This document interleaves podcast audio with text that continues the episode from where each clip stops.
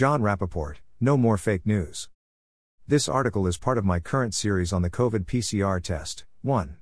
These articles prove that the test is fatally flawed, gives rise to hugely inflated and false case numbers, which in turn lead to the unnecessary and brutal lockdowns. I'm hoping readers will spread this information far and wide. Okay, here we go. Smoking gun. Jackpot. Right from the horse's mouth. Right from the man we're told is the number one COVID expert in the nation. What Fauci says is golden truth. Well, how about this? July 16, 2020, podcast, This Week in Virology, 2. Tony Fauci makes a point of saying the PCR COVID test is useless and misleading when the test is run at 35 cycles or higher. A positive result, indicating infection, cannot be accepted or believed. Here, in techno speak, is an excerpt from Fauci's key quote, starting at the 3 minutes 50 seconds mark. 2. If you get, perform the test at, a cycle threshold of 35 or more, the chances of it being replication competent, aka accurate, are minuscule, you almost never can culture virus, detect a true positive result, from a 37 threshold cycle, even 36. Each cycle of the test is a quantum leap in amplification and magnification of the test specimen taken from the patient.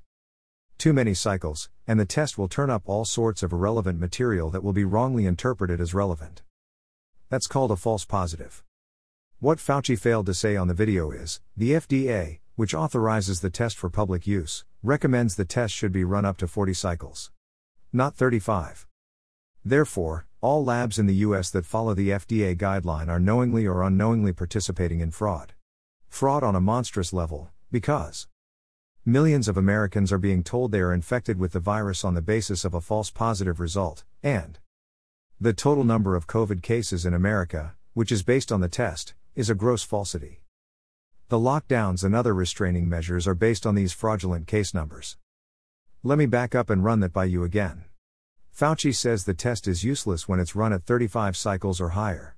The FDA says run the test up to 40 cycles, in order to determine whether the virus is there. This is the crime in a nutshell. Hello, America, you've been tricked, lied to, conned, and taken for a devastating ride. On the basis of fake science, the country was locked down. If anyone in the Congress has a few brain cells operating, pull Fauci into a televised hearing and, in 10 minutes, make mincemeat out of the fake science that has driven this whole foul, stench ridden assault on the global economy and its 8 billion citizens. Alright, here are two chunks of evidence for what I've written above. First, we have a CDC quote on the FDA website, in a document titled 3, 3A, 3B, CDC 2019 Novel Coronavirus, 2019 nCoV, Real Time RT PCR Diagnostic Panel for Emergency Use Only. See PDF page 38, doc page 37. This document is marked, effective, December 1, 2020. That means, even though the virus is being referred to by its older name, the document is still relevant as of DEC 2020 for emergency use only refers to the fact that the FDA has certified the PCR test under a traditional category called emergency use authorization. FDA, a specimen is considered positive for 2019 nCoV virus if all 2019 nCoV marker, N1, N2, cycle threshold growth curves cross the threshold line within 40.00 cycles, less than 40.00 count. Naturally, many testing labs reading this guideline would conclude well, to see if the virus is there in a patient, we should run the test all the way to 40 cycles. That's the official advice. Then we have a New York Times article, August 29 slash updated September 17, headlined, Your coronavirus test is positive. Maybe it shouldn't be. 4. Here are money quotes. Most tests set the limit at 40 cycles. A few at 37. Set the limit would usually mean, we're going to look all the way to 40 cycles, to see if the virus is there. The times, this number of amplification cycles needed to find the virus, called the cycle threshold, is never included in the results sent to doctors and coronavirus patients. Boom. That's the capper, the grand finale. Labs don't or won't reveal their collusion in this crime. Get the picture? I hope so. If a lawyer won't go to court with all this, or if a judge won't pay attention and see the light, they should be stripped of their jobs and sent to the Arctic to sell snow.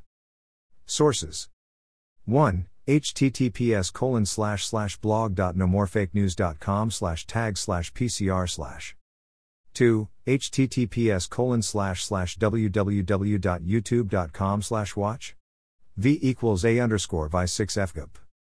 3. https colon slash slash www.fda.gov slash media slash 134922 slash download.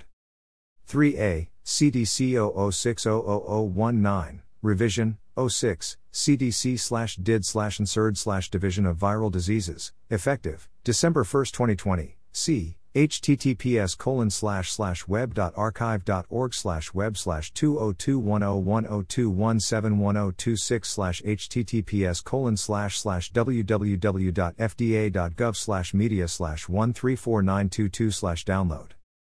3b cdc 00600019 revision 05 cdc slash did slash inserd slash division of viral diseases effective july 13 2020 c https colon slash slash web dot archive dot org slash web slash 202007150040004 slash https colon slash slash www.fda.gov slash media slash 134922 slash download. 4 nytimes.com slash 2020 slash 08 slash 29 slash health slash coronavirus testing.html this article republished with permission originally appeared here Copyright Jon Rappoport. All rights reserved. The author of three explosive collections, The Matrix Revealed, Exit from the Matrix and Power Outside the Matrix, Jon Rappoport was a candidate for a U.S. congressional seat in the 29th District of California. Nominated for a Pulitzer Prize, he has worked as an investigative reporter for 30 years, writing articles on politics, medicine, and health for CBS Health Watch, LA Weekly, Spin Magazine, Stern, and other newspapers and magazines in the US and Europe.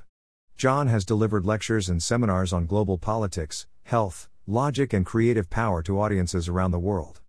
You can sign up for his free emails here. To read about Jon's mega collection, Exit from the Matrix, click here.